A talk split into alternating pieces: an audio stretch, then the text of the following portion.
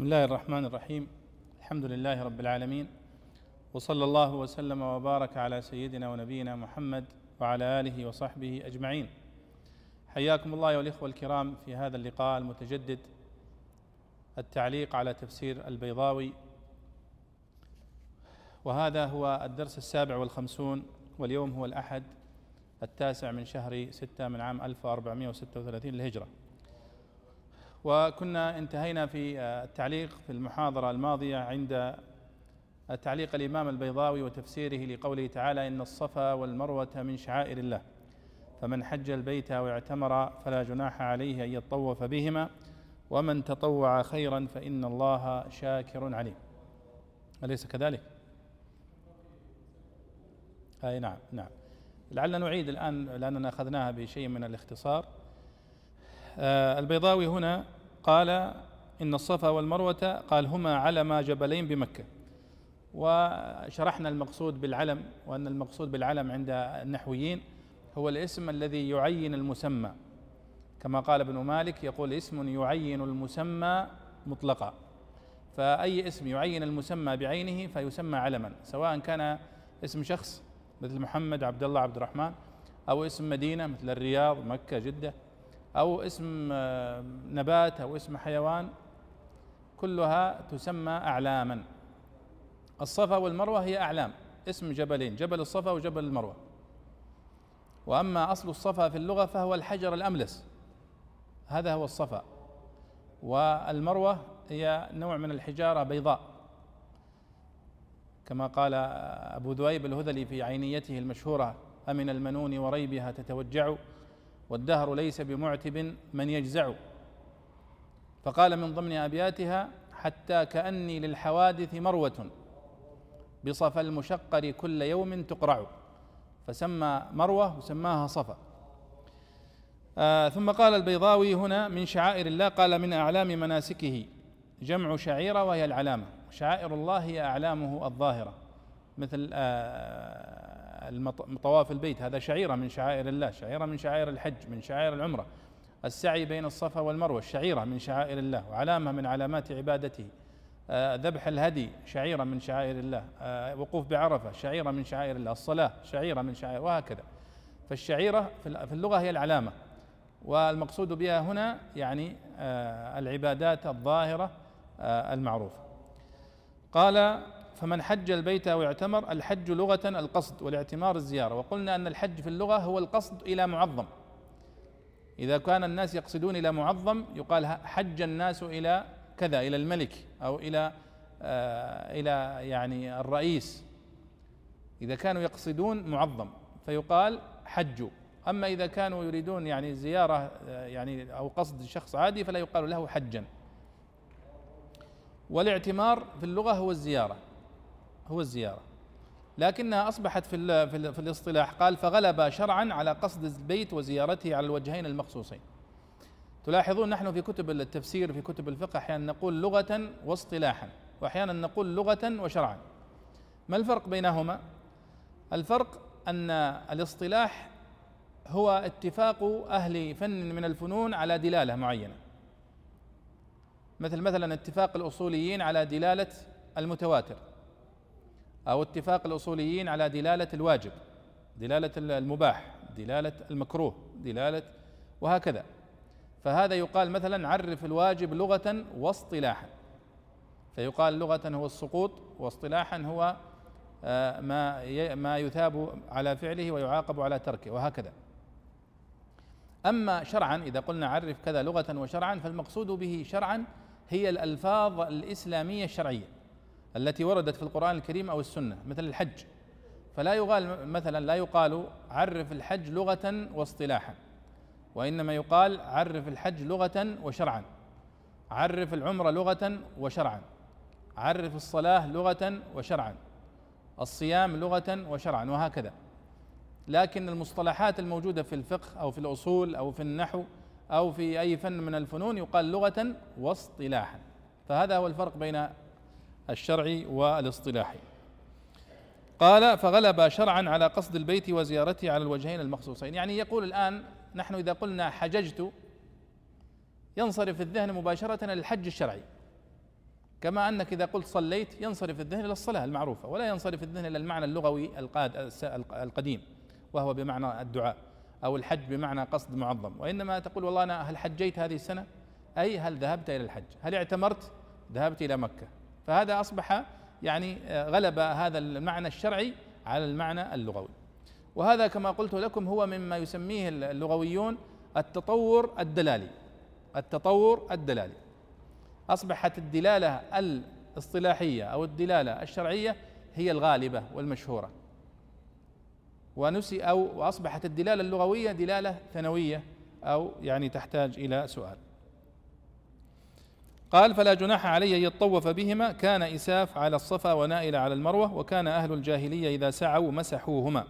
فلما جاء الإسلام وكسرت الأصنام تحرج المسلمون أن يطوفوا بينهما. لذلك فنزل. نحن أذكر توقفنا عند التعليق على هذه النقطة وقلنا أن يعني الله سبحانه وتعالى يقول إن الصفا والمروة من شعائر الله فمن حج البيت واعتمر فلا جناح عليه أن يطوف بهما. التعبير هنا فيه غرابة. ولذلك سأل عنه بعض التابعين وبعض الصحابة. لماذا؟ لاننا نعرف نحن أن السعي بين الصفا والمروة ركن من أركان الحج وليس مجرد يعني واجب أو مستحب وهو ركن من أركان العمرة. فكيف يقال فلا جناح عليه أن يطوف بهما؟ هنا تحدث البيضاوي عن سبب نزول هذه الآية. فقال كان إساف على الصفا وكانت نائله على المروة. يعني المقصود أنهما صنمين. كان في الجاهلية على واحد على الصفا وواحد على المروة. طيب لما جاء الإسلام الآن وكسرت الأصنام بقي في نفس بعض الصحابة وبعض المسلمين حرج. كيف نسعى بين الصفا والمروة وهي كانت موجودة عليها الأصنام؟ وقع في أنفسهم شيء من هذا الحرج. وأنتم تعلمون أن الأصنام كانت حول الكعبة. فلما جاء النبي صلى الله عليه وسلم في فتح مكة كسر الأصنام جميعا. هنا البيضاوي طبعا اختصر الكلام كعادة البيضاوي لأنه كتاب مختصر ذكر باختصار سبب النزول وعبر بتعبير وقال فنزلت. ونحن تحدثنا في المحاضرات الماضية عن صيغ أسباب النزول. وقلنا أن علماء علوم القرآن يقولون أن لصيغ أسباب النزول صيغ صريحة وصيغ غير صريحة. الصريحة التي تدل على أن هذه القصة هي سبب النزول المباشر. غير الصريحة تحتمل أن تكون سببا للنزول المباشر أو داخلة في التفسير. مثال ذلك. مثل هذه الآية قال كانت كان أهل الجاهلية يعني آه، كان إساف على الصفا ونائل على المروة وكان أهل الجاهلية إذا سعوا مسحوهما. فلما جاء الإسلام وكسرت الأصنام تحرج المسلمون أن يطوفوا أن يطوفوا بينهما. لذلك فنزلت. يعني هذا صريح بأن هذا هو سبب نزول هذه الآية. وبالمناسبة هذه الآية مثال على ما لا يمكن فهمه إلا بسبب النزول. في آيات لا يمكن فهمها إلا إذا عرفت سبب النزول. فإذا عرفت سبب النزول اتضح المعنى. وهذا يعني جزء من من أسباب النزول يعتبر من أصول التفسير وجزء منها يعتبر من علوم القرآن. كيف؟ ما يتوقف فهم الآية عليه يدخل في أصول التفسير وما لا يتوقف فهم الآية عليه وإنما يكون من موسع المعنى ويبينه زيادة على الأصل فيكون من علوم القرآن. طيب ماذا يقول القرطبي رحمه الله؟ يذكر الروايات في هذه في هذا السبب. فيقول روى البخاري عن عاصم بن سليمان قال سألت أنس بن مالك عن الصفا والمروة. فقال كنا نرى أنهما من أمر الجاهلية فلما كان الإسلام أمسكنا عنهما. فأنزل الله عز وجل إن الصفا والمروة من شعائر الله. الآية. وخرج الترمذي عن عروة قال عروة بن الزبير وعروة بن الزبير هو ابن أسماء بنت أبي بكر وخالته عائشة بنت أبي بكر. عن عروة قال قلت لعائشة ما أرى على أحد لم يطف بين الصفا والمروة شيئا وما أبالي ألا أطوف بينهما. يعني كأنه يرى أن الطواف بين الصفا والمروة سنة يعني مستحب وليس واجبا. فقالت بئس ما قلت يا ابن أختي. أخطأت في فهم الآية. طاف رسول الله صلى الله عليه وسلم وطاف المسلمون. تستدل بماذا؟ تستدل بفعل النبي صلى الله عليه وسلم وعمل الصحابة والمسلمون بعده. وهذا دليل. وإنما كان من أه- من أهل لمناه الطاغية التي بالمشلل لا يطوفون بين الصفا والمروة. المشلل قالوا هو جبل يهبط منه إلى قديد جبال مكة كثيرة يعني تحتاج الواحد يزورها ويتعرف عليها بدقة حتى يميز بينها المشلل وقديد وكدا وكدا وأبو قبيس وإلى آخره. كلام يعني طويل. لا يطوفون بين الصفا والمروة فأنزل الله تعالى فمن حج البيت أو اعتمر فلا جناح عليه أن يطوف بهما. ولو كانت كما تقول أنها مستحبة وليست واجبة لكانت فلا جناح عليه ألا يطوف بهما. هذا تصحيح من عائشة رضي الله عنها لفهم خاطئ وقع فيه تابعي في فهم القرآن الكريم. يعني يعتبر من استدراكات الصحابة على التابعين. قال الزهري رحمه الله فذكرت ذلك لأبي بكر بن عبد الرحمن بن الحارث بن هشام فأعجبه ذلك. وقال إن هذا لعلم يعني جديد أول مرة أسمع فيه.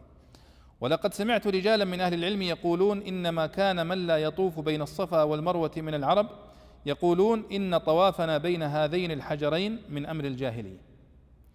وقال آخرون من الأنصار إنما أمرنا بالطواف فليطوفوا بالبيت العتيق. إنما أمرنا بالطواف ولم نؤمر به بين الصفا والمروة. فأنزل الله تعالى إن الصفا والمروة من شعائر الله. قال أبو بكر بن عبد الرحمن فأراها قد نزلت في هؤلاء وهؤلاء. قال هذا حديث حسن صحيح هذا كلام الإمام الترمذي. أخرجه البخاري بمعناه. وفيه بعد قوله فأنزل الله تعالى إن الصفا والمروة من شعائر الله. قالت عائشة وقد سن رسول الله صلى الله عليه وسلم الطواف بينهما. فليس لأحد أن يترك الطواف بينهما. ثم أخبرت أبا بكر بن عبد الرحمن فقال إن هذا لعلم ما كنت سمعته. ولقد سمعت رجالا من أهل العلم يذكرون أن الناس إلا من ذكرت عائشة ممن كان يهل بمناه كانوا يطوفون كلهم بالصفا والمروة. فلما ذكر الله تعالى الطواف بالبيت ولم يذكر الصفا والمروة في القرآن قالوا يا رسول الله كنا نطوف بالصفا والمروة وإن الله أنزل الطواف بالبيت فلم يذكر الصفا. فهل علينا من حرج أن نطوف بالصفا والمروة؟ فأنزل الله عز وجل إن الصفا والمروة من شعائر الله إلى آخر الآية. قال أبو بكر فأسمع هذه الآية نزلت في الفريقين كليهما في الذين كانوا يتحرجون أن يطوفوا في الجاهلية بين الصفا والمروة والذين يطوفون ثم تحرجوا أن يطوفوا بهما بعد الإسلام. من أجل أن الله تعالى أمر بالطواف بالبيت ولم يذكر الصفا حتى ذكر ذلك بعدما ذكر الطواف بالبيت. وروى الترمذي عن عاصم بن سليمان الأحول قال سألت أنس بن مالك عن الصفا والمروة فقال كان من شعائر الجاهلية. فلما كان الإسلام أمسكنا عنهما فأنزل الله عز وجل إن الصفا والمروة من شعائر الله فمن حج البيت واعتمر فلا جناح عليه أن يطوف بهما. قال هما تطوع ومن تطوع خيرا فإن الله شاكر عليم. قال هذا حديث صحيح آه، خرجه الترمذي والبخاري أيضا. تلاحظون كثرة الروايات الآن. روايات تقول أنهم كانوا يتحرجون من الطواف بينهما لأنهم كان عليها أصنام. وناس يقولون والله كنا نطوف بين الصفا والمروة لكن لما جاء في القرآن الكريم وليطوفوا بالبيت العتيق وسكت عن الصفا والمروة فلن نطوف. أو سألوا النبي صلى الله عليه وسلم قالوا هل نطوف أو لا؟ فأنزل الله هذه الآية. وفي هذا إشارة أيها الإخوة انظروا إلى طريقة القرآن الكريم أولا في النزول كيف نزل متدرجا. ولاحظوا أن سورة الحج التي ورد فيها وليطوفوا بالبيت العتيق مكية قديمة. وهذه الآية التي نتحدث عنها مدنية متأخرة. فالفترة التي بقيت بينهما كيف كان الناس يتعاملون مع الصفا والمروة قبل هذه الآية. ولذلك الحديث دائما في المكي والمدني فيه إشارة إلى تاريخ التشريع الإسلامي كيف تطور كيف أن تدرج كان هناك تدرج في التشريع الإسلامي. بدليل أنه قال في الآية التي في في المائدة اليوم أكملت لكم دينكم وأتممت عليكم نعمتي ورضيت لكم الإسلام دينا. هذه الآية فيها إشارة إلى أن فيما مضى كان هناك تدرج. في هذا اليوم اكتمل التشريع. وهذه أيضا فائدة مهمة. إذا آه هذا هو سبب نزول هذه الآية كما تلاحظون ورد في البخاري وفي الترمذي وفي غيرها وهناك يعني أكثر من رواية. ولذلك قال أبو بكر بن عبد الرحمن والزهري أنها تحمل على هؤلاء وعلى هؤلاء. أن سبب نزول هذه الآية هو قصة هؤلاء وقصة هؤلاء. البيضاوي انتقل إلى مسألة أخرى. فقال يتكلم عن حكم الحج الآن. فقال والإجماع عفوا يتحك يتكلم عن حكم السعي بين الصفا والمروة. قال والإجماع على أنه مشروع في الحج والعمرة وإنما الخلاف في وجوبه. فعن أحمد أنه سنة. وبه قال أنس وابن عباس رضي الله عنهم لقوله فلا جناح عليه أن يطوف بهما. فإنه يفهم منه التخيير وهو ضعيف لأن هذا الكلام البيضاوي هذا يقول هذا فهم ضعيف لأن نفي الجناح يدل على الجواز الداخل في معنى الوجوب فلا يدفعه لكن يمكن أن نوجه كلام الإمام أحمد رحمه الله بأنه بقوله هو سنة الإمام الإمام أحمد رحمه الله لا يقصد بقوله أنه سنة أنه يثاب فاعله ولا يعاقب تاركه وإنما يقصد به أنه سنة النبي صلى الله عليه وسلم وهو واجب الاتباع ولذلك هو ركن من أركان الحج والعمرة عنده. قال البيضاوي وعن أبي حنيفة حنيفة رحمه الله تعالى أنه واجب يجبر بالدم. وعن مالك والشافعي رحمهما الله أنه ركن لقوله عليه الصلاة والسلام اسعوا فإن الله كتب عليكم السعي وهذا حديث صحيح رواه الإمام أحمد وغيره. وفي في صحيح مسلم عن عائشة رضي الله عنها قالت ما أتم الله حج امرئ ولا عمرته لم يطف بين الصفا والمروة. هذا إشارة إلى أن عائشة رضي الله عنها كانت يعني تسأل كثيرا عن هذه المسألة. هل هذه الآية يعني تدل على وجوب الحج والعمرة وأنها تدل على سنيتهما؟ عفوا على وجوب السعي بين الصفا والمروة أو على سنيتهما. فقالت من لم يطف بين الصفا والمروة فلا فلا أتم الله حجه ولا عمرته. طيب. ثم انتقل البيضاوي بعد ذلك في قول ومن تطوع خيرا أي فعل طاعة فرضا كان أو نفلا أو زاد على ما فرض الله عليه من حج أو عمرة أو طواف أو تطوع بالسعي إن قلنا إنه سنة. تحدثنا عن هذا يا أحمد أظن. ولا وقفنا عندها؟ هل وقفنا عند هذه التعليق؟ هل أكملنا التعليق إلى آخر طيب أجل تفضل اقرأ. بسم الله والحمد لله والصلاة والسلام على رسول الله صلى الله عليه وسلم. قال الإمام البيضاوي رحمه الله في تفسير قول الله عز وجل إن الصفا والمروة من شعائر الله الآية ومن تطوع خيرا أي فعل طاعة فرضا كان أو نفلا أو زاد على ما فرض الله عليه من حج أو عمرة أو طواف أو تطوع بالسعي إن قلنا إنه سنة. وخيرا نصب على أنه صفة مصدر محذوف أو بحذف الجار وإيصال الفعل إليه وبتعدية الفعل لتضمنه معنى أتى أو فعل وقرأ حمزة والكسائي ويعقوب يطوع وأصله يتطوع فأدغم مثل يطوف فإن الله شاكر عليم مثيب على الطاعة لا تخفى عليه. نعم البيضاوي يريد أن يوجه النصب في قوله تعالى فمن تطوع خيرا. لماذا نصبت خيرا؟ قال لها ثلاثة توجيهات نحوية. التوجيه الأول أنها صفة لمصدر محذوف. تقديرها فمن تطوع تطوعا خيرا. ثم حذف المصدر اللي هو تطوعا صارت فمن تطوع خيرا. كما نقول الآن فمن فعل خيرا. قل خيرا. كلها يعني قل قولا خيرا افعل فعلا خيرا. لكن نحذف المصدر وننيب الصفة صفة المصدر بدل المصدر. فهذا التوجيه الأول. خيرا نصب على أنه صفة مصدر محذوف أو بحذف الجار وإيصال الفعل إليه. يعني فمن تطوع بخير. حذفنا الباء وإذا حذفت الخافض نزعت الخافض عند النحويين ينصب ما بعده. فمن تطوع بخير حذفنا الباء أصبحت فمن تطوع خيرا. هذا التوجيه الثاني. التوجيه الثالث أو بتعدية الفعل لتضمنه معنى أتى أو فعل. يعني فمن تطوع خيرا تطوع نفسها نضمنها معنى أتى فمن أتى خيرا أو فعل خيرا. وكلها التوجيهات مقبولة وصحيحة وموجودة عند النحويين. ولذلك يقولون عجبت لنحوي يخطئ لأنه أي أي لفظة أو أي أسلوب يجد لها مخرجا عنده. طيب. قال وقرأ حمزة والكسائي ويعقوب يطوع والبقية قالوا فمن تطوع خيرا حمزة والكسائي ويعقوب قرأوا فمن يطوع خيرا فإن الله شاكر عليم. طيب. فإن الله شاكر عليم. قال مثيب على الطاعة لا تخفى عليه.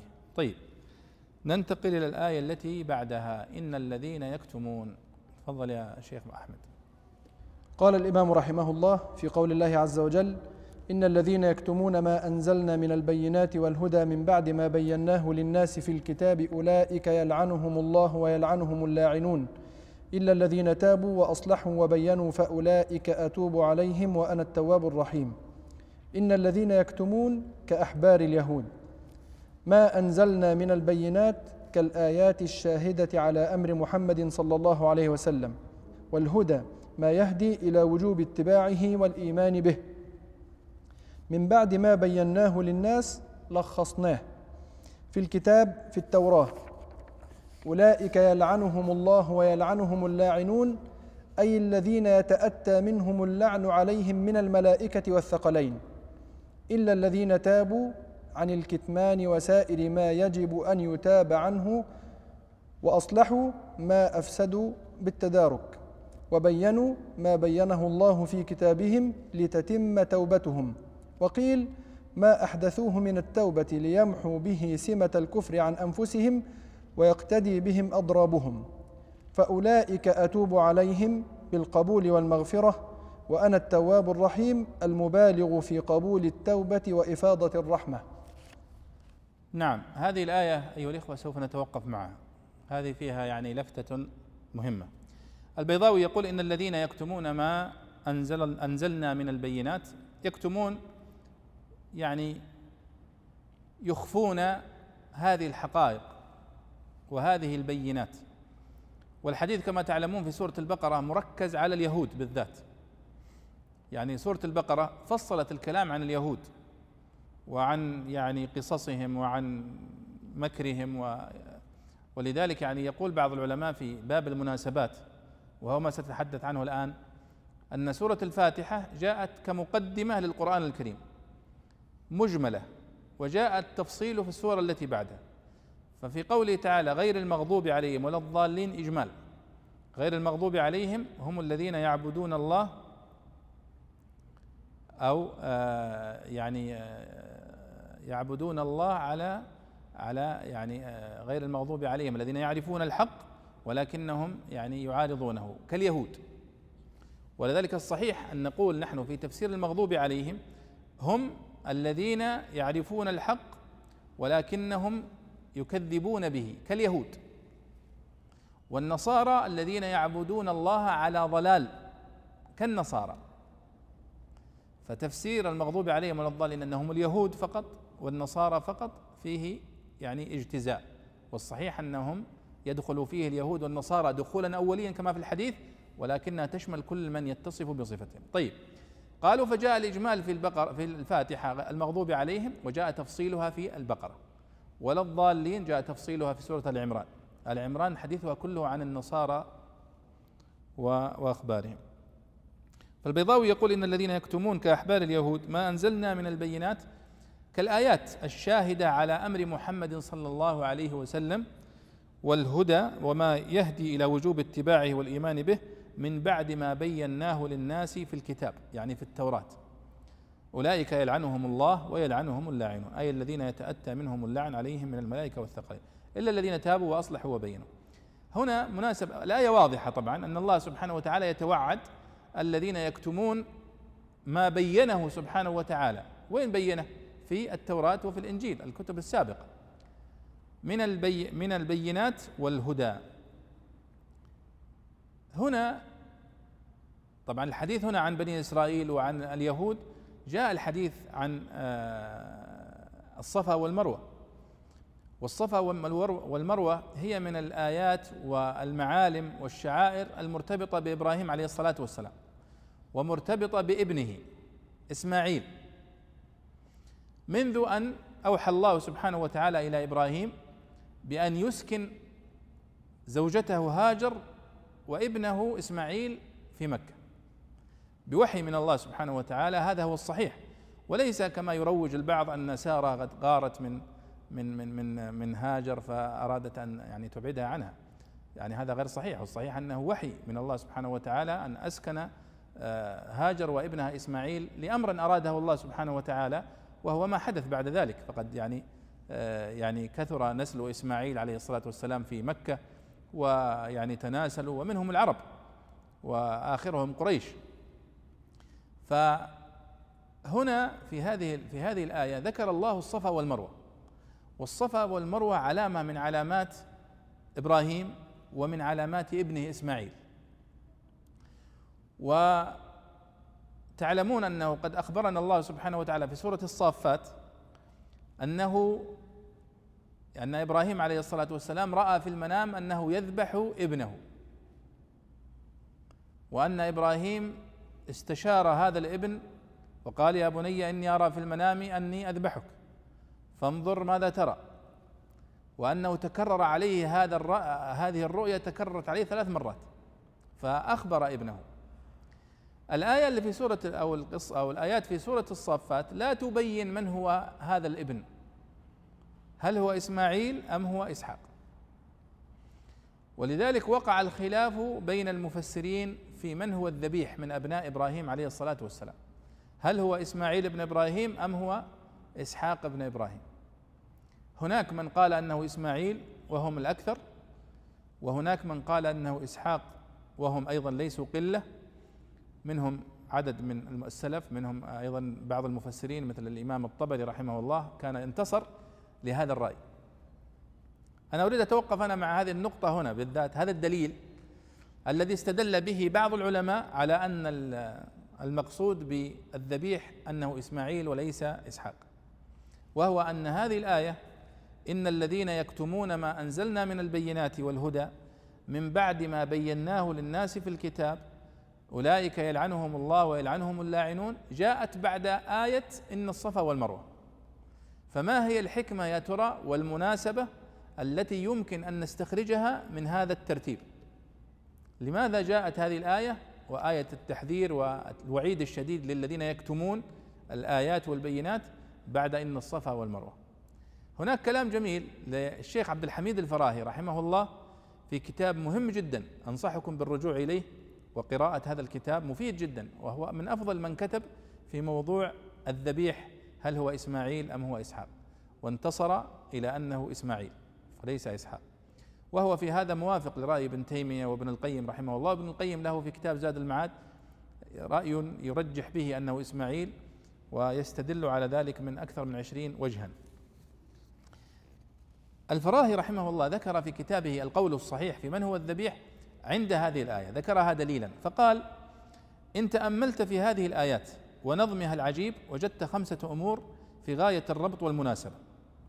وذلك أن القرآن يذكرها هنا بعثة هذا النبي حسب دعاء إبراهيم فيه وحسب وصفه إياه. ثم يدلنا على ما هو الأصل والأساس لهذا الدين الحنيفي وهو ذكر الله والشكر والصبر والصلاة. طبعا أنا أريد أن أؤكد على هذا يا شباب. لماذا؟ لأن البعض يقول طيب ما هناك مشكلة أصلا؟ إذا كان إسماعيل أو إسحاق. كلاهما أبناء إبراهيم وهما نبيان لا نشك في ذلك. فما تفرق أن يكون الذبيح إسماعيل أو إسحاق؟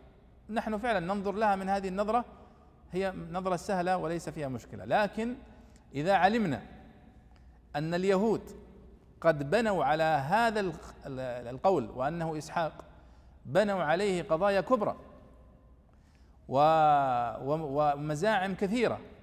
ويرون أن الهيكل الآن الذي يريدون أن يهدموا المسجد الأقصى ويبنون الهيكل بسبب هذا القصة. لأنهم يرون أن الجبل الذي عليه الهيكل هو والمكان الذي كاد يذبح فيه إبراهيم ابنه إسحاق هو في الجبل الذي عليه المسجد الأقصى. ولذلك هم يقدسونه ويرون أنه جبل المذبح ومحل المذبح وهذا كله غير صحيح. ولذلك نحن بوضعنا للأمور في نصابها في هذه الآيات وفي قصة الذبيح نحن نبطل كل دعواهم التي يبنون عليها هذه يعني الدعاوى الكاذبة. واضح هذا؟ ولذلك أشد قصة تعرضت للتحريف في التوراة هي هذه القصة قصة الذبيح. ولذلك جبل المروة موجود في التوراة فحرفوه بتحريفات كثيرة. سيذكرها الفراهي هنا. يقول البيضاء عفوا الفراهي قال وهو ذكر الله والشكر والصبر والصلاة ثم يبشرنا سبحانه وتعالى بما جعل الله تعالى من البركة والرحمة لأهله.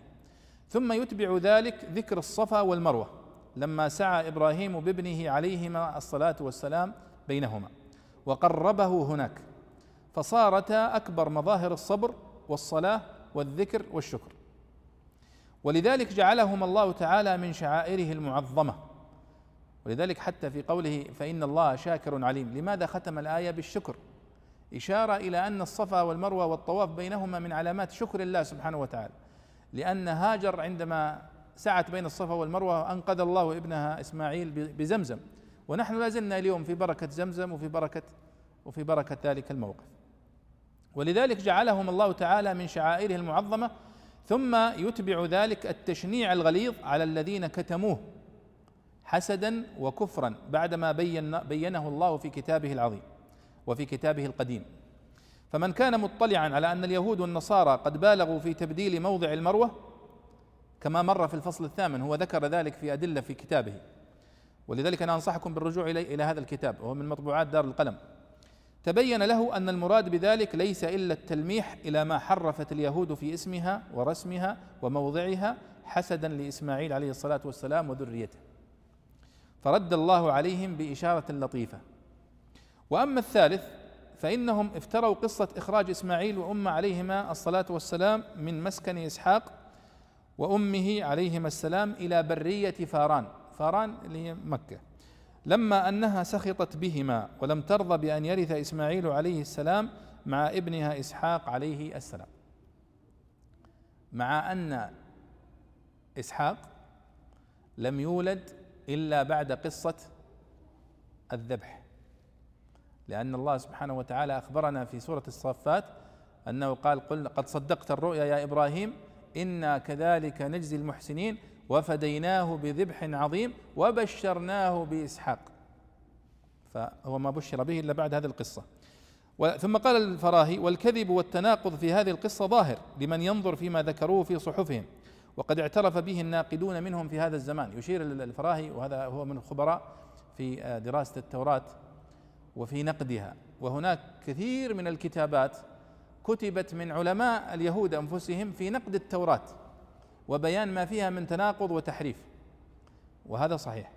يعني هناك من الباحثين المنصفين وهم كثيرون فيهم ينتقدون ما في التوراة من تحريف ومن تناقض ولذلك يعاني منهم يعني الأحبار كثيرا. آه ثم وذلك حيث ذكر الله تعالى دعاء إبراهيم عليه السلام في سورة إبراهيم ربنا إني أسكنت من ذريتي بواد غير ذي زرع عند بيتك المحرم ربنا ليقيموا الصلاة فاجعل أفئدة من الناس تهوي إليهم وارزقهم من الثمرات لعلهم يشكرون. ثم فصل ذلك حيث رد اعتراض أهل الكتاب على رد القبلة إلى أصلها وذلك بقوله تعالى ما يود الذين كفروا من أهل الكتاب ولا المشركين أن ينزل عليكم من خير من ربكم والله يختص برحمته من يشاء والله ذو الفضل العظيم. وقد مرت معنا هذه الايات وفي ذلك الرد بين غاية آه، سكن إسماعيل عند بيت الرب تعالى. فأبطل ما جعلوه منقصة لإسماعيل بما كرمه الله به من جعله شريك أبيه وخليفته. في بناء بيت الله المحرم وتطهيره للطائفين والعاكفين والركع السجود. لأن اليهود ينتقصون إسماعيل ويسخرون منه ويرون أن ذهابها إلى مكة كان طردا من سارة. ولذلك يسمون العرب وذرية إسماعيل بأبناء الجارية لأن هاجر رضي الله عليه السلام هي جارية فعلا كانت يعني آه، جارية لسارة وهدية أهداها إياها المقوقس من مصر. فوهبتها آه، سارة لزوجها آه، إبراهيم عليه الصلاة والسلام عندما لم يولد لسارة. ثم ذلك في قوله تعالى بعد ذلك يا بني إسرائيل اذكروا نعمتي التي أنعمت عليكم إلى آخر الآيات. وهذا الرد عليهم طويل وقد مر معنا ويشتمل وجوها من من الإلزام لهم. واكتفينا منه بما يلزمهم من اتباع ملة إبراهيم وبيان مركزها ومناسكها وتقدم إسماعيل عليه السلام واتصاله بأبيه في الإمامة العامة وسبب إسكانه عند البيت خلاف ما افتروا من أكذوبة إخراج إبراهيم إياه من عنده. والعجب كل العجب من الذين أخذوا هذه الأكذوبة من اليهود وذكروه في سبب السعي بين الصفا والمروة. أعاذنا الله من كيد الأعداء. قد حذرنا الله تعالى عن ذلك حيث قال عز اسمه ودت طائفة من أهل الكتاب لو يضلونكم وما يضلون إلا أنفسهم وما يشعرون. وأما الرابع فإنهم أدخلوا اسم إسحاق عليه السلام في قصة الذبح. ولكن التوراة نفسها تكذب ذلك كما مر في أول الكتاب. فاكتفى القرآن بذكر تلك القصة بأحسن بيان وجعل فيها دلائل جمة على أن الذبيح هو إسماعيل كما مر. ولولا أن المراد به إبطال تبديلهم والتنبيه على تحريفهم لما خالف ما ذكروه ولما قدم البشارة بالذبيح على ذكر البشارة بإسحاق. ولكان وجه القصة أن يسمى إسحاق في أول البشارة. ذلك ثم في قوله تعالى ومن ذريتهما محسن وظالم لنفسه مبين إلى آخر آه، ما ذكر الفراهي. ثم قال وأما الخامس فإن الله تعالى لما ابتلى إبراهيم عليه السلام بذبح إسماعيل عليه السلام ووجده كاملا باركه. وكان أول ظهور هذه البركة أنه تعالى جعل سارة سارة أيضا مثمرة وبشره بولادة ابن منها. فكان إسحاق عليه السلام من بركات تضحية أخيه إسماعيل عليه الصلاة والسلام. وقد جاء ذلك في التوراة. ومع أن اليهود لبسوا عليه لا يخفى حقيقة الأمر على أهل النظر. وقد ذكرناه في الفصل الحادي عشر. فتكرم القرآن حسب عادته وضرب صفحا عن فضحهم. ولكن أتى بالقصة على وجهها فذكر قصة القربان ثم ذكر السلام على إبراهيم عليه السلام ثم وصل به أنه تعالى بشره بإسحاق. فمن يتدبر في نظم هذا الكلام وكان عارفا بما جاء في التوراة يتبين له أن هذه القصة تدل من وجهة نظمها على ما ذكرناه من كون البشارة بإسحاق من بركات إسماعيل عليه السلام وذبحه. وإلى هذا إشارة أيضا في قوله تعالى ووهبنا له إسحاق ويعقوب نافلة أي أجاب دعاء إبراهيم في إسماعيل فلما قربه لربه أعطاه إسحاق ويعقوب نافلة فوق ذلك والكلام الذي ذكره الفراهي كلام طويل وأنصحكم بالرجوع إليه في هذا الكتاب وهو كتاب ليس بالطويل يعني ربما 150 صفحة تقريبا. لكنه حرر هذه المسألة تحريرا بالغا وهي مسألة كما قلت لكم ينبني عليها ما يدعيه اليهود اليوم ولولا ما بنوه عليها من الأكاذيب والدعاوى الباطلة في القدس وما يتع... وما حول المسجد الأقصى لما كان في الوقوف عندها يعني كبير فائدة لأن إبراهيم آه، إسماعيل وإسحاق كلاهما ابن إبراهيم عليهم الصلاة والسلام أجمعين. طيب ثم قال الله تعالى إلا الذين تابوا وأصلحوا وبينوا، لاحظوا أنه اشترط ثلاثة شروط، تابوا وأصلحوا وبينوا. قال البيضاوي إلا الذين تابوا عن الكتمان وسائر ما يجب أن يتاب عنه. وأصلحوا ما أفسدوا بالتدارك. وبينوا ما بينه الله في كتابهم لتتم توبتهم. ولذلك الذي يهديه الله سبحانه وتعالى اليوم من أهل الكتاب من اليهود أو النصارى ثم وهو من علمائهم ثم يبين ما عنده من التحريف ويكشف ذلك ويبين الحق فإنه مأجور أجرا عظيما. وقد أخبر الله سبحانه النبي صلى الله عليه وسلم أن أن الذين آه، يعني كانوا من أهل الكتاب ثم آمنوا بالنبي صلى الله عليه وسلم أنهم يؤتون أجرهم مرتين لإيمانهم بالنبي السابق وإيمانهم بالنبي صلى الله عليه وسلم. ولذلك كان الصحابة رضي الله عنهم يقدرون هؤلاء الذين يهتدون ويسلمون من أهل الكتاب ومن علمائهم فيستنيرون بآرائهم في بيان عدد من الآيات كما حصل من عبد الله بن سلام وكعب الأحبار وغيرهم. ولذلك تجدونهم في كتب التفسير. قال كعب الأحبار قال وهب بن منبه قال عبد الله بن سلام ونحوهم لأنهم من علماء أهل الكتاب أصلا كانوا من علماء التوراة والإنجيل. ولما جاء الإسلام وآمنوا بالنبي صلى الله عليه وسلم وأكدوا أن صفة النبي صلى الله عليه وسلم موجودة في كتبهم ولكنهم حرفوها. ولذلك لما جاء النبي صلى الله عليه وسلم إلى المدينة آه، خف عدد من اليهود ومن علماء اليهود لكي ينظروا هل هذا فعلا هو محمد الذي بشرت به بشر به التوراة بشر به عيسى ومبشرا برسول من يأتي من بعده. ولذلك كل الأنبياء الذين سبقوا النبي صلى الله عليه وسلم كانوا يبشرون به. وهذا شرف عظيم للنبي صلى الله عليه وسلم.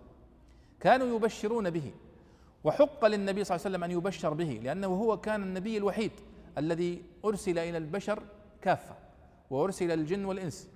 في حين كل الأنبياء الذين سبقوه كانت دعواتهم خاصة.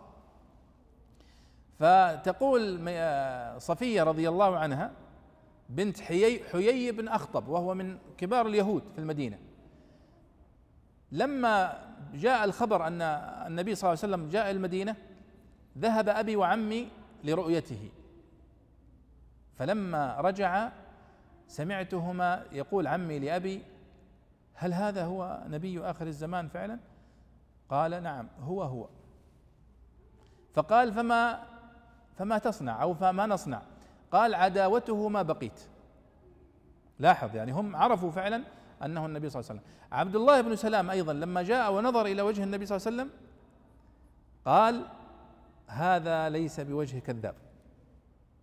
هو يعرف من من خلال التوراة التي يعرفها ويقرأها أن هذه هي صفات النبي صلى الله عليه وسلم. وأخذ يطوف حول النبي صلى الله عليه وسلم. ففهم النبي صلى الله عليه وسلم أنه يريد أن يرى خاتم النبوة وكان النبي صلى الله عليه وسلم فيه خاتم وفيه علامة في كتفه عليه الصلاة والسلام. فكشف الثوب عن عن ظهره بطريقة غير مباشرة حتى يراها عبد الله بن سلام. ولذلك هؤلاء اليهود وعلمائهم كانوا يعرفون ولا زالوا إلى اليوم يعرفون أن محمد صلى الله عليه وسلم هو نبي آخر الزمان ولكنهم حسدوه. وأخبرنا الله سبحانه وتعالى أنهم يحسدون المؤمنين ويحسدون العرب ويحسدون إسماعيل بني إسماعيل على هذا الشرف. ولذلك حاربوه بكل وسيلة ولا زالوا يحاربونه إلى اليوم. حسدا من عند أنفسهم. هذا هو السبب الوحيد. فالله سبحانه وتعالى قال إلا الذين تابوا وأصلحوا وبينوا. وهناك منهم من فعل ذلك من علماء أهل الكتاب وتابوا وبينوا ووضحوا ما ذكره الله سبحانه وتعالى في كتبهم من الدلالة على نبوة النبي صلى الله عليه وسلم. قال فأولئك أتوب عليهم وأنا التواب الرحيم. وفي قوله هنا أتوب عبر سبحانه وتعالى بصيغة المضارع. إشارة إلى أن توبته على من يؤمن ويستجيب من أهل الكتاب دائمة ومتجددة إلى قيام الساعة أو إلى أن يعني تظهر علامات الساعة الكبرى. وفضل الله سبحانه وتعالى واسع. ونحن نفرح بتوبة وإسلام كل أحد من اليهود والنصارى وغيرهم.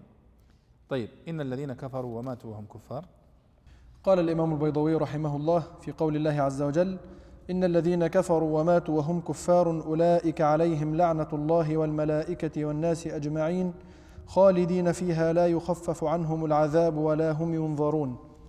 إن الذين كفروا وماتوا وهم كفار أي ومن لم يتب من الكاتمين حتى مات. أولئك عليهم لعنة الله والملائكة والناس أجمعين. استقر عليهم اللعن من الله ومن يعتد بلعنه من خلقه. وقيل الأول لعنهم أحياء وهذا لعنهم أمواتا. وقرئ والملائكة والناس أجمعون عطفا على محل اسم الله لأنه فاعل في المعنى كقولك أعجبني ضرب زيد وعمرو أو فاعلا لفعل مقدر نحو وتلعنهم الملائكة. خالدين فيها أي اللعنة أو النار.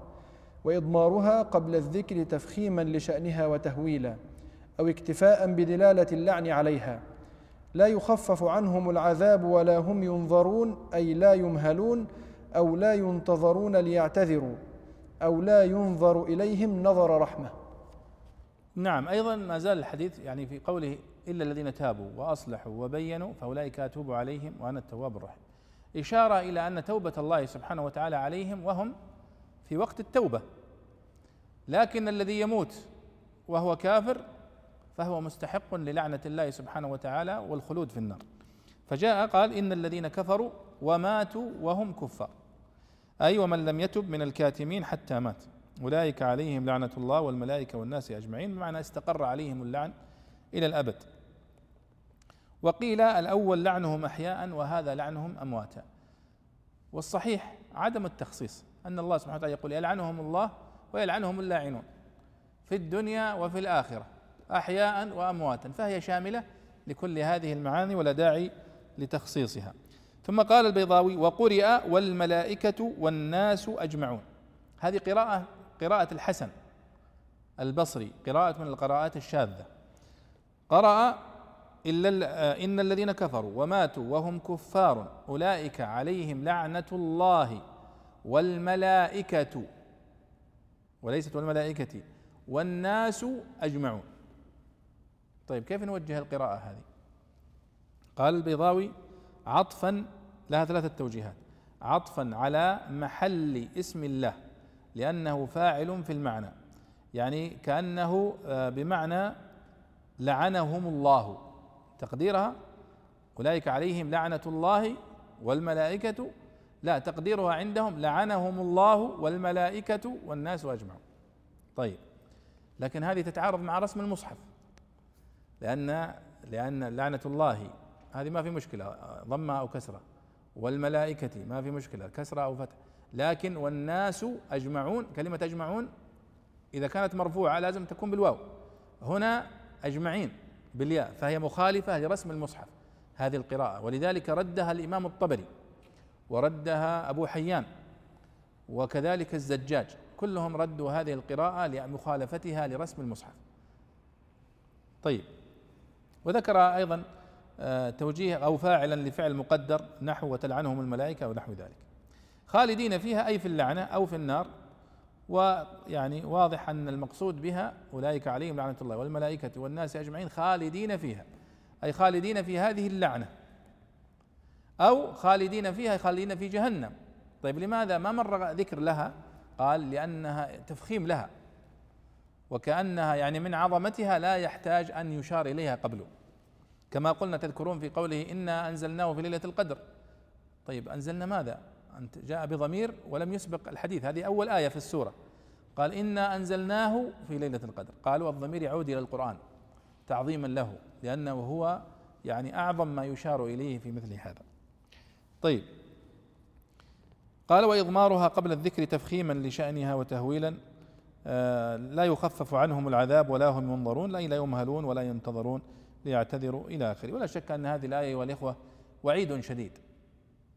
يتوعد الله سبحانه وتعالى به من مات كافرا ويتوعد به هؤلاء الذين يكتمون هذه الحقائق والبينات ويخفونها عن الناس وينكرون نبوة النبي صلى الله عليه وسلم. وينكرون أيضا آه، قصة آه، ذبح إسماعيل عليه الصلاة والسلام آه، محاولة منهم لسلب هذا الشرف وجعله لإسحاق عليه الصلاة والسلام بدل إسماعيل. قال الإمام رحمه الله في قول الله عز وجل وإلهكم إله واحد لا إله إلا هو الرحمن الرحيم وإلهكم إله واحد خطاب عام أي المستحق منكم العبادة واحد لا شريك له يصح أن يعبد أو يسمى إلها. لا إله إلا هو تقرير للوحدانية. وإزاحة لأن يتوهم أن في الوجود إلها ولكن لا يستحق منهم منهم العبادة. الرحمن الرحيم كالحجة عليها. فإنه لما كان مولى النعم كلها أصولها وفروعها وما سواه إما نعمة أو منعم عليه لم يستحق العبادة أحد غيره. وهما خبران آخران لقوله إلهكم أو لمبتدأ محذوف قيل لما لما سمعه المشركون تعجبوا وقالوا إن كنت صادقا فأت بآية نعرف بها صدقك فنزلت. طبعا هذه الآية واضحة وإلهكم إله واحد لا إله إلا هو الرحمن الرحيم. واضحة في لا تحتاج إلى تفسير لكنها هي تعتبر شعار التوحيد وشعار الإسلام. ولذلك آه، سيأتي بعدها الحديث عن مظاهر عظمة الله سبحانه وتعالى وربوبيته في السماوات والأرض. لأن المشركين كانوا يرون أن الله سبحانه وتعالى هو الرب الخالق لكنهم كانوا يشركون معه في العبادة غيره. وهذا هي هذه هي وظيفة الشيطان. منذ أن أمهله الله سبحانه وتعالى عندما يعني رفض السجود لآدم قال فبعزتك لأغوينهم أجمعين. وأخبرنا النبي صلى الله عليه وسلم أن الناس كانوا على الفطرة في زمن آدم عليه الصلاة والسلام. ثم لما يعني تطاول الأمد قال اجتالتهم الشياطين. فما فيه اليوم الناس من كفر ومن شرك ومن انحراف ومن بدع ومن سجود لغير الله هذه من تسويل الشيطان ونجاحه في قسمه الذي أقسمه بين يدي الله سبحانه وتعالى. ولذلك يعني لا يستغرب يعني هذا الانحراف لأن هناك يعني يعني الشياطين يعملون ليل نهار لتحقيق أهدافهم التي يعني أخذوها على أنفسهم. والشيطان الأكبر قد أقسم أن أن أن يغوي الخلق أجمعين. قال إلا عبادك منهم المخلصين. نسأل الله أن يجعلنا وإياكم منهم. فالحديث اليوم عن التوحيد والحديث عن الأنبياء والحديث عن المؤمنين هو حديث عن هذا المستثنى المخلصين الذين اصطفاهم الله سبحانه وتعالى وخلصهم من هذا القسم الذي أقسمه الشيطان. الآن في قوله تعالى وإلهكم إله واحد لا إله إلا هو. الرحمن الرحيم. تركيز لرسالة النبي صلى الله عليه وسلم ورسالة الأنبياء عليهم الصلاة والسلام. أن الله سبحانه وتعالى هو الإله الوحيد الواحد المستحق للعبادة. ثم قال الرحمن الرحيم. إشارة إلى أن الله سبحانه وتعالى برحمته الواسعة وبرحمته الواصلة إلى كل أحد وإلى المخلوقات هو المستحق للعبادة. يعني ما نحن فيه اليوم من من نعم. من وين جات؟ وما بكم من نعمة فمن الله. طيب من يستحق العبادة إذن؟ الذي أنعم. وهذه يعني دلالة عقلية. فسوف تأتي الآية التي بعدها تفصل في آيات الله سبحانه وتعالى التي هم يقرون بها. هؤلاء المشركون يقرون بها. ولذلك قال الله في آية ولئن سألتهم من خلق السماوات والأرض ليقولون الله. طيب ما دام أنتم تقرون أنه هو الذي خلق ورزق؟ لماذا لا تفردونه بالعبادة؟ هنا تناقض. ودليل على أن ال الذين يكفرون ويشركون لديهم انحراف في التفكير. طيب اقرأ الآية التي بعدها شيخ. قال رحمه الله في قول الله عز وجل إن في خلق السماوات والأرض واختلاف الليل والنهار والفلك التي تجري في البحر بما ينفع الناس وما أنزل الله من السماء من ماء فأحيا به الأرض بعد موتها وبث فيها من كل دابة وتصريف الرياح والسحاب المسخر بين السماء والأرض لآيات لقوم يعقلون. إن في خلق السماوات والأرض إنما جمع السماوات وأفرد الأرض لأنها طبقات متفاصلة بالذات مختلفة بالحقيقة بخلاف الأرضين. واختلاف الليل والنهار تعاقبهما. كقوله تعالى جعل الليل والنهار خلفة. والفلك التي تجري في البحر بما ينفع الناس أي بنفعهم أو بالذي ينفعهم. والقصد به إلى الاستدلال بالبحر وأحواله وتخصيص الفلك بالذكر لأنه سبب الخوض فيه والاطلاع على عجائبه. ولذلك قدمه على ذكر المطر والسحاب لأن منشأهما البحر في غالب الأمر. وتأنيث الفلك لأنه بمعنى السفينة وقرئ بضمتين على الأصل أو الجمع وضمة الجمع غير ضمة الواحد عند المحققين. وما أنزل الله من السماء من ماء من الأولى للابتداء والثانية للبيان.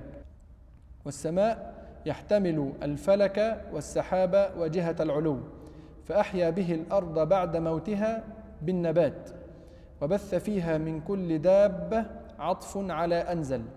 كأنه استدل بنزول المطر وتكوين النبات به وبث الحيوانات في الأرض أو على أحيا فإن الدواب ينمون بالخصب ويعيشون بالحياة والبث النشر والتفريق وتصريف الرياح في مهابها وأحوالها.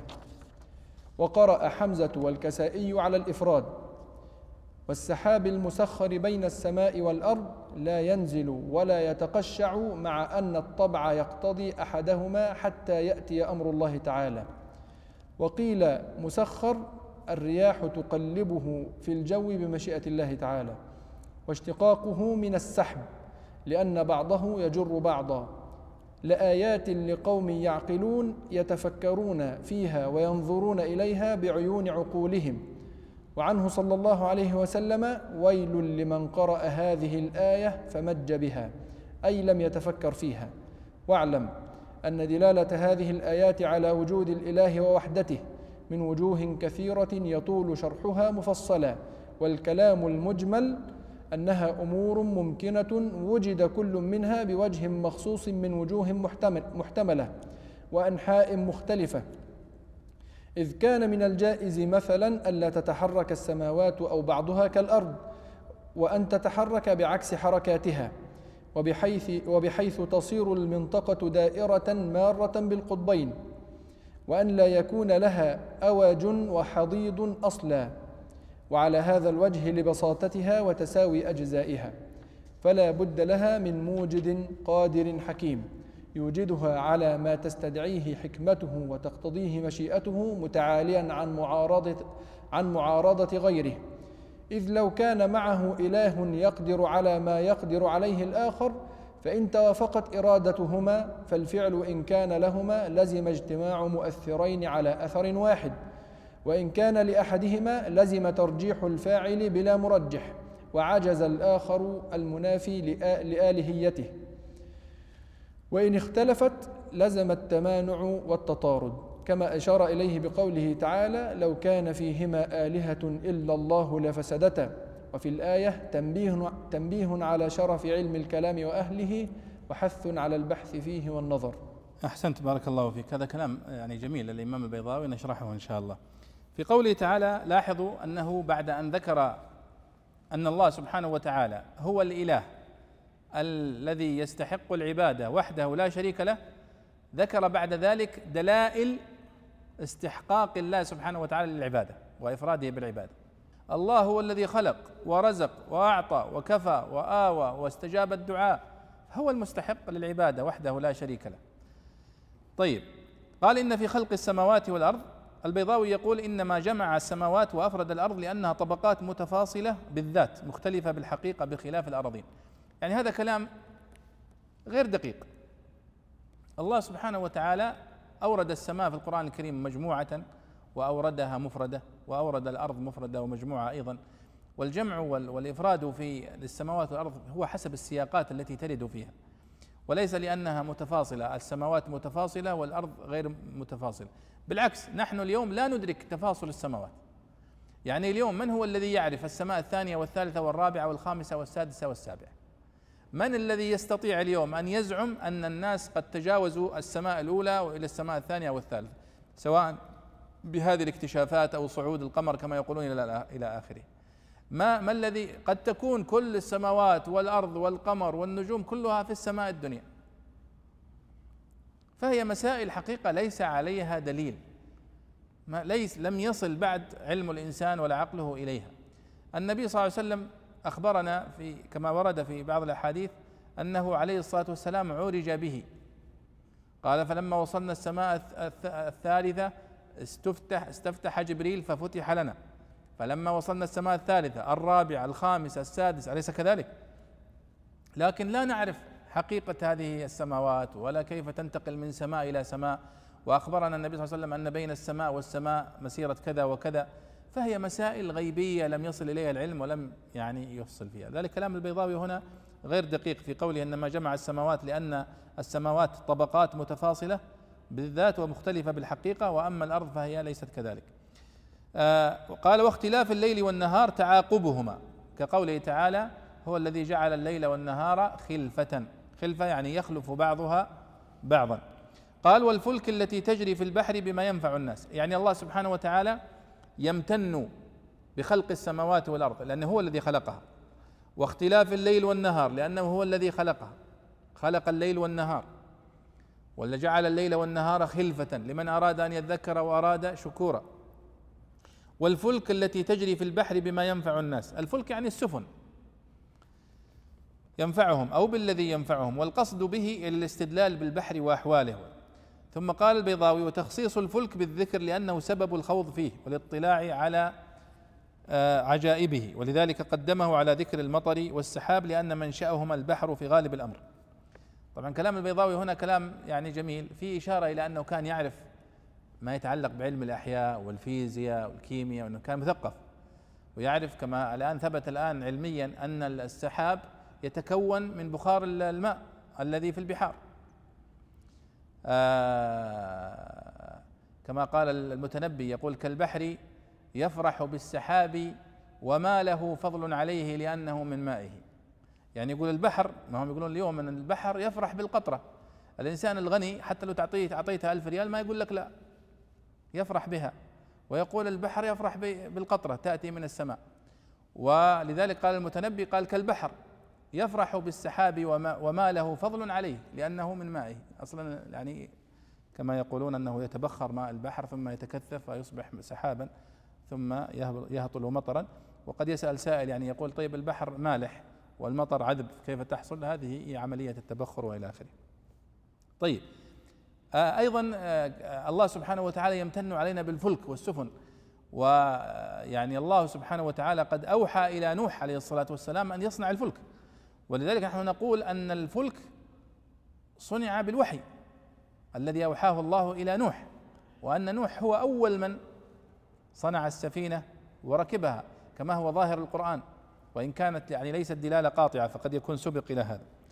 قال وتأنيث الفلك لأنه بمعنى السفينة. قال والفلك التي تجري. ولم يقل والفلك التي الذي يجري. لأنه قال أن الفلك بمعنى السفينة. ويمكن أن يقال أيضا أن الفلك هو أصلا مجازي يعني يمكن أن يذكر ويمكن أن يؤنث وهذا صحيح.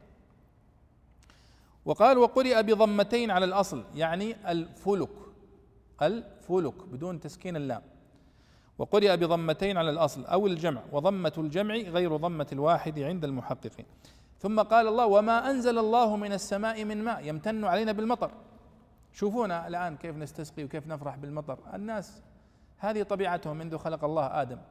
يستبشرون بالمطر ويحزنون للقحط ويرحلون من أجل المطر.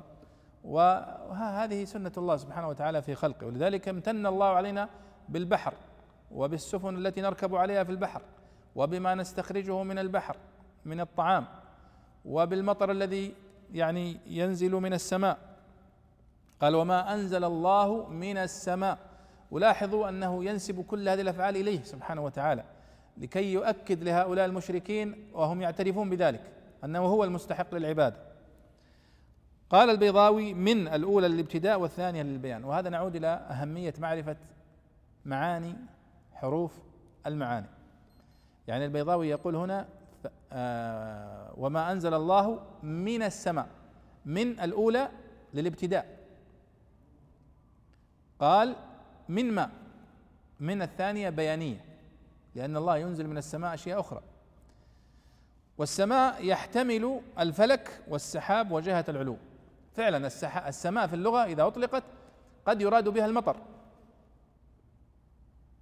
كما في الحديث قال فوجد رجلا معه صبرة من الطعام فأدخل يده فيها فوجد أثر الماء عليه الصلاة والسلام. فقال ما هذا يا صاحب الطعام؟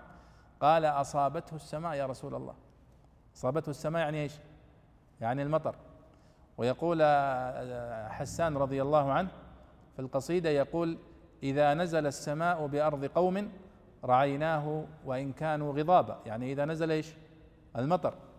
فإذا هو يطلق على السماء يطلق على المطر. ويطلق أيضا على جهة العلو. كما قالت الجارية عندما سألها النبي صلى الله عليه وسلم أين الله؟ فأشارت بيدها قالت في السماء. يعني تقصد أنه في جهة العلو. فأيضا جهة العلو يقال لها سماء. وذلك نقول سماء البيت وسماء المسجد. طيب. ويحتمل أن يكون الفلك المقصود به الفلك يعني هذا السماء التي هي القبة ولذلك يعني عبارات المتقدمين الفلك قبة الفلك أو السماء يعني يرى أنها جزء من من من الفلك ومن علم الفلك. قال الله فأحيا به الأرض بعد موتها يعني أحيا الله بهذا المطر الذي أنزله الأرض بعد موتها وبث فيها من كل دابة. عطف على الدواب إلى آخر ما قال. وهذا لاحظوا أن الله سبحانه وتعالى يستدل به كثيرا. يستدل بالمطر الذي ينزل على الأرض الميتة فيحييها. فيقول كذلك يحيي الله الموتى. زي ما أحيا الأرض هذه بالمطر يحييكم بعد الموت. نعود أيها الإخوة إلى كلام البيضاوي في تعليقه على قوله تعالى فأحيا به الأرض بعد موتها يشير إلى هذا الماء الذي أنزله الله سبحانه وتعالى وهو المطر. قال وبث فيها من كل دابة عطف على أنزل كأنه استدل بنزول المطر وتكوين النبات به وبث الحيوانات في الأرض أو على أحيا فإن الدواب ينمون بالخصب ويعيشون بالحياة. والبث هو النشر والتفريق. ولا شك أن هذا كله صحيح. فإن الله سبحانه وتعالى يعني بهذه السحب وبما ينزل من السماء من الأمطار وكيف ينبت الله سبحانه وتعالى الأرض بعد موتها؟ وكونه سبحانه وتعالى يجعل من آثار هذه الرحمة يعني نمو الحيوانات وتكاثرها وانتشارها. لا شك أن هذه نعمة يعني من آياته العظيمة. قال وتصريف الرياح في مهابها وأحوالها. وقرأ حمزة والكسائي على الإفراد. يعني وقرأ وتصريف الريح. قال والسحاب المسخر بين السماء والأرض. أيضا آية من آيات الله العظيمة. لا ينزل ولا ينقشع. مع أن الطبع يقتضي أحدهما حتى يأتي أمر الله تعالى. يعني يقول الآن السحاب مسخر بين السماء والأرض. لا هو اللي ينزل ويمطر وينتهي ولا هو اللي ينقشع وإنما يبقى. وهذه أيضا آية من آياته سبحانه وتعالى. وقيل مسخر مسخر الرياح تقلبه في الجو بمشيئة الله تعالى واشتقاقه من السحب. لأن بعضه يجر بعضا. لاحظوا كل هذا؟ قال في آخر الآية لآيات لقوم يعقلون. يعني يتفكرون وينظرون إليها بقلوبهم وعقولهم. لذلك الذي لا يتفكر ويتوقف عند هذه الآيات فهو لا يدخل في العقلاء كما قال الله هنا لقوم يعقلون.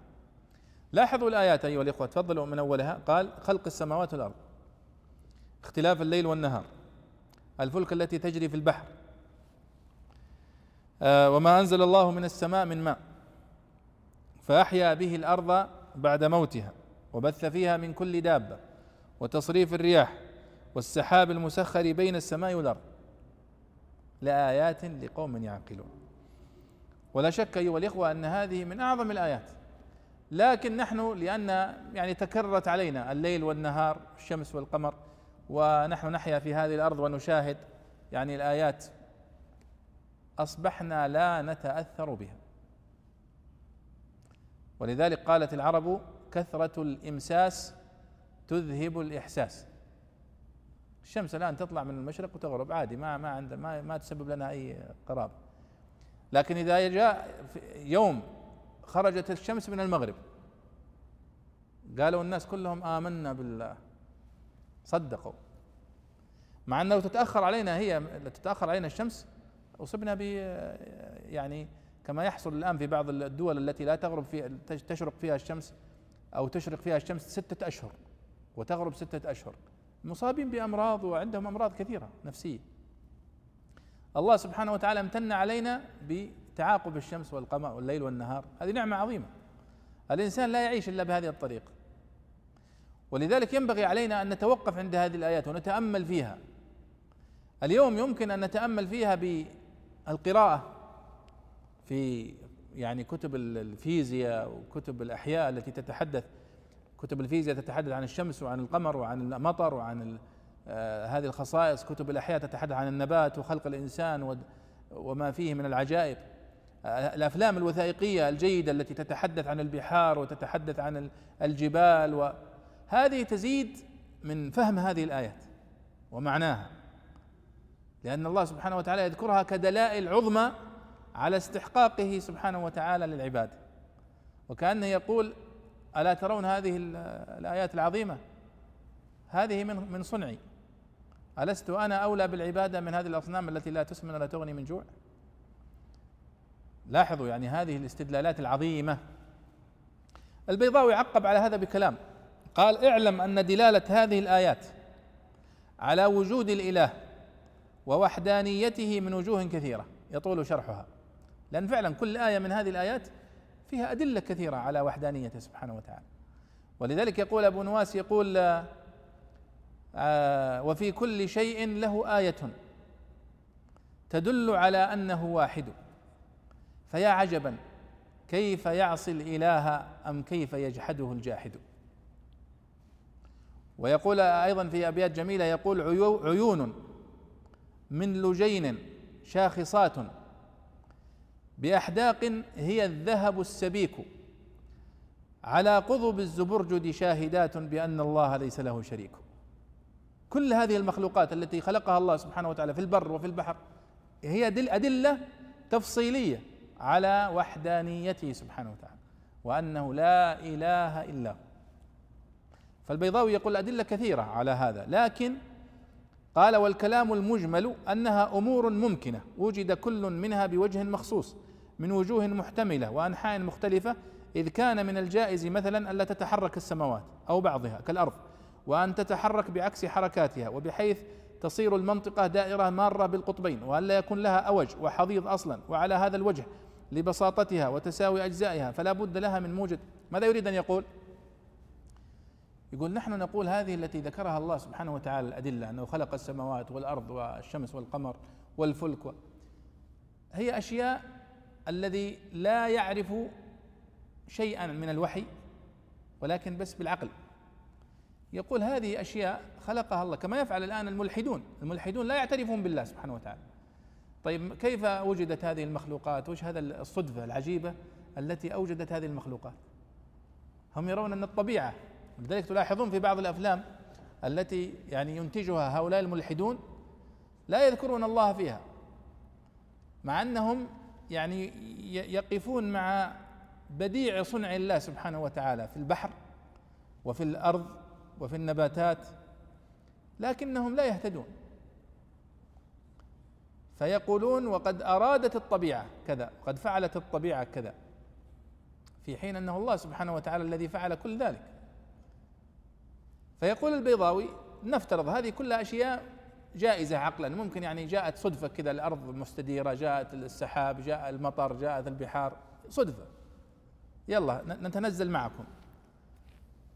لكن هل يمكن عقلا فعلا أن تكون كل هذه المخلوقات بدون مدبر حكيم؟ ولذلك لما كان أحد الملحدين يناظر أحد العلماء فأراد هذا العالم أن يفحم هذا الملحد.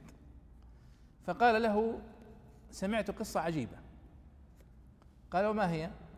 قال سمعت أن سفينة ضخمة أبحرت من طرابلس من من البحر المتوسط. قال أبحرت من طرابلس ثم ذهبت وطافت بالمحيط ودخلت مع باب رأس الرجاء الصالح ووصلت إلى ميناء جدة. وليس فيها قائد. وليس فيها أحد. فقال هذا الملحد هذا لا يمكن أن يكون. قال لماذا لا يكون؟ قال مستحيل أنها تتوجه في هذا الاتجاه ثم تنعطف في هذا الاتجاه ثم ت... بدون ما يكون لها يعني قائد يقودها.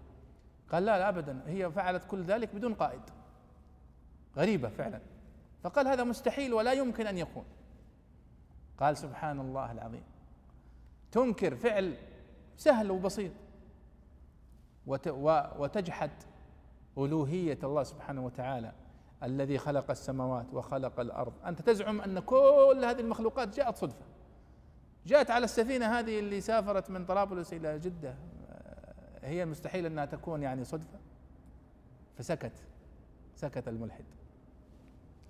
فيقول البيضاوي هنا يستدل بدليل التمانع ودليل التمانع أيها الإخوة دليل مشهور عند علماء العقيدة ذكره الله سبحانه وتعالى في سورة الأنبياء في قوله تعالى لو كان فيهما آلهة إلا الله لفسدتا هذا يسمونه دليل التمانع كيف؟ مع أنه دليل عقلي ودليل سهل جدا الآن الواحد منا الآن لو أسس له مؤسسة صغيرة فيها اثنين موظفين ولا ثلاثة هل يتركهم بدون مدير؟ لا يمكن صح؟ ما يمكن لازم يضع عليهم مدير حتى يدير الأمور. لأنه لا يمكن من هو الذي سيتصرف؟ من هو صاحب القرار؟ من هو الذي سيتخذ القرار؟ فهي منطقيا ولذلك النبي صلى الله عليه وسلم قال لا يسافر ثلاثة نفر إلا ويؤمر عليهم أحدهم. لأنها من المسائل البديهية. لا بد أن يكون هناك مدير لا بد أن يكون قائد يقود سفينة يقود سيارة يقود سفر يقود جامعة يقود كلية يقود أصغر مؤسسة. فالله سبحانه وتعالى يقول لو كان السماوات والأرض فيهما آلهتان إلهان اثنان لما خلا الأمر من ثلاث حالات. إما أن يكون الاثنين في نفس القوة ونفس النفوذ فيحصل التصارع صح ولا لا؟ كما هو حاصل اليوم.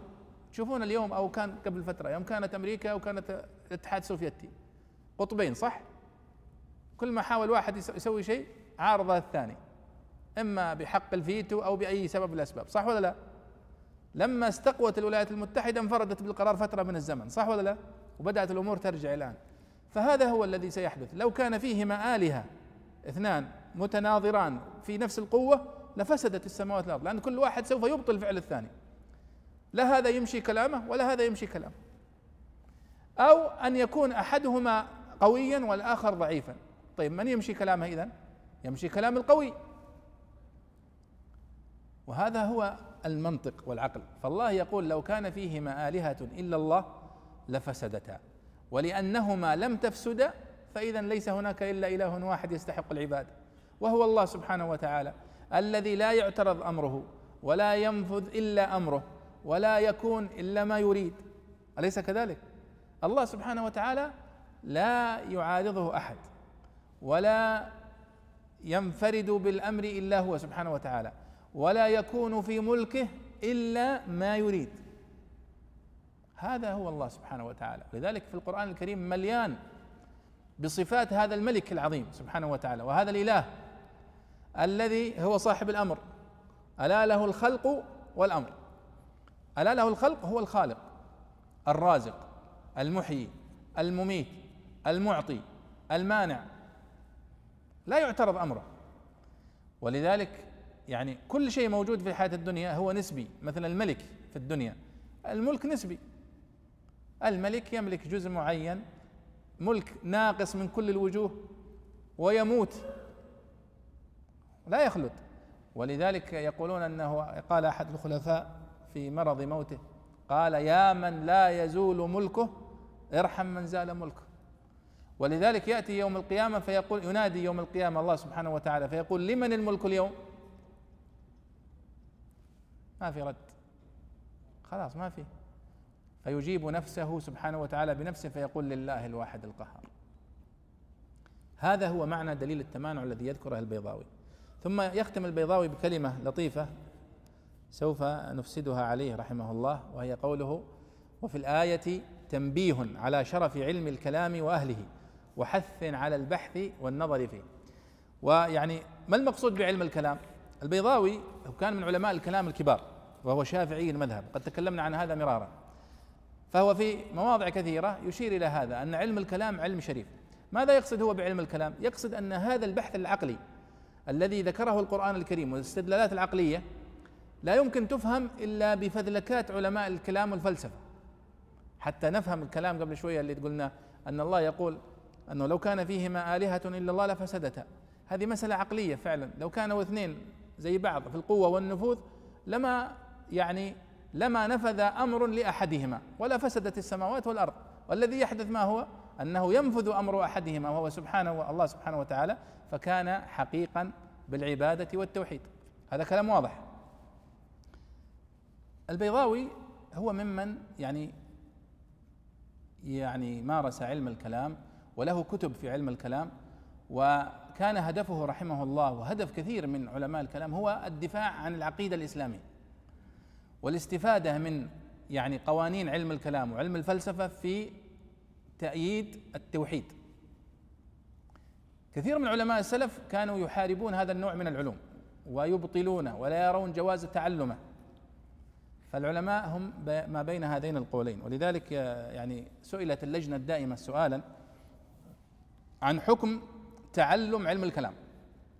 هذا الذي يعني يتعاطاه البيضاوي وغيره من علماء الكلام في اصول الفقه وفي العقيدة في التفسير. فقالوا في الفتوى افترق الناس في حكم تعلمه إلى طائفتين. الطائفة الأولى جمهور علماء الكلام يقولون إنه من فروض الكفايات كما يرى البيضاوي رحمه الله وغيره. وتأثم الأمة إن لم يوجد فيها من يعلمه وتقوم به الكفاية. لترتب صحة العقائد على العلم به ولأن اليقين لا يحصل إلا به ولا يمكن الخروج من التقليد في العقائد إلا به. طبعا هذه دعوة. هم يرون أنه لا يصح إيمان الواحد حتى يفهم علم الكلام ويدافع عن العقيدة به. وهذا غير صحيح. فإنك تستطيع أن تفهم العقيدة وتمارسها وتموت وأنت لست في حاجة إليه. الطائفة الثانية السلف فقد حرموه وذموا العلم به. وعليه فهو ليس من دين الإسلام ولا يتوقف على العلم به شيء من العقائد الإسلامية. واستدلوا على ذلك بأدلة وذكروا ثمانية أدلة. أن الشرع لم يدل عليه ولم يأمر بسلوكه ولم يترتب عليه شيء من عقائده. اثنين أن الصحابة والتابعين وتابعيهم لم يكونوا يعرفونه. وهذا صحيح فعلا هم لم يستعملوه. والأمة مجمعة على صحة إيمانهم وكمال يقينهم مما يدل على أن وجوده لا يترتب عليه إيمان ولا يترتب على عدمه كفر ثلاثة أنه اشتمل على كثير من البدع في الألفاظ والمعاني والمسائل والدلائل وكل بدعة ضلالة وهذا صحيح للأسف. يعني كثير من علماء الكلام استخدمه في يعني تحريف كثير من دلالات القرآن الكريم والسنة وهذا هو الذي يعني أوقعهم في المحذور. ثم أيضا ذكروا الدليل الرابع ضلال من سلكه وميله عن الحق وضياعه في متاهات المذاهب الفاسدة. أيضا استدلوا في الدليل الخامس برجوع كثير من علماء الكلام عنه وبيانهم لفساده وتحذيرهم آه، لطلابهم من سلوكه. وهذا فعلا كما صنع الشهرستاني والرازي وغيرهم. آه، إقرار علماء الكلام بأن جذوره ليست إسلامية المنشأ كما قال مسعود التفتزاني وهو من كبار علماء الكلام قال اعلم أن تلك المبادئ ليست مخالفة للشرع أو العقل لكنها مما استخرجها الفلاسفة اولا ودونوها في علومهم التي بعض مسائلها لا تطابق الشرع وإن لم يقصدوا المخالفة ثم تبعهم المتكلمون. ودعوى أن المتكلمين استخرجوها من عند أنفسهم بلا أخذ مكابرة فهم ألبسوا الشريعة لباس زور. هذا كلام التفتزاني. ثم أيضا استدل العلماء بأن في كتاب الله وسنة رسوله ودلالتهم اللغوية والشرعية الكفاية لتحصيل ما يجب على العباد من العقائد الإسلامية. ونحن أيضا هناك طبعا كلام طويل في هذا وخلاف بين العلماء تفصيلات كثيرة لكن الذي نريد أن نقول أنه ليس كما ذكر البيضاوي يجب أن يتعلمه طالب العلم لكن نقول نحن نتعلم منه كطلاب علم ما نستطيع من خلاله أن نفهم كلام علمائه في التفسير وفي بعض كتب العقيدة لا أنه يعني لا تفهم إلا به وأنه واجب من الواجبات. وإنما يعني نحن نستفيد من بعض جوانبه مثله مثل علم المنطق وغيره. ولعلنا يعني نتوقف عند هذا عند هذه النقطة ونكمل إن شاء الله التعليق على بقية الآيات إن شاء الله في المجلس القادم. وصلى الله وسلم على سيدنا ونبينا محمد وعلى آله وصحبه أجمعين.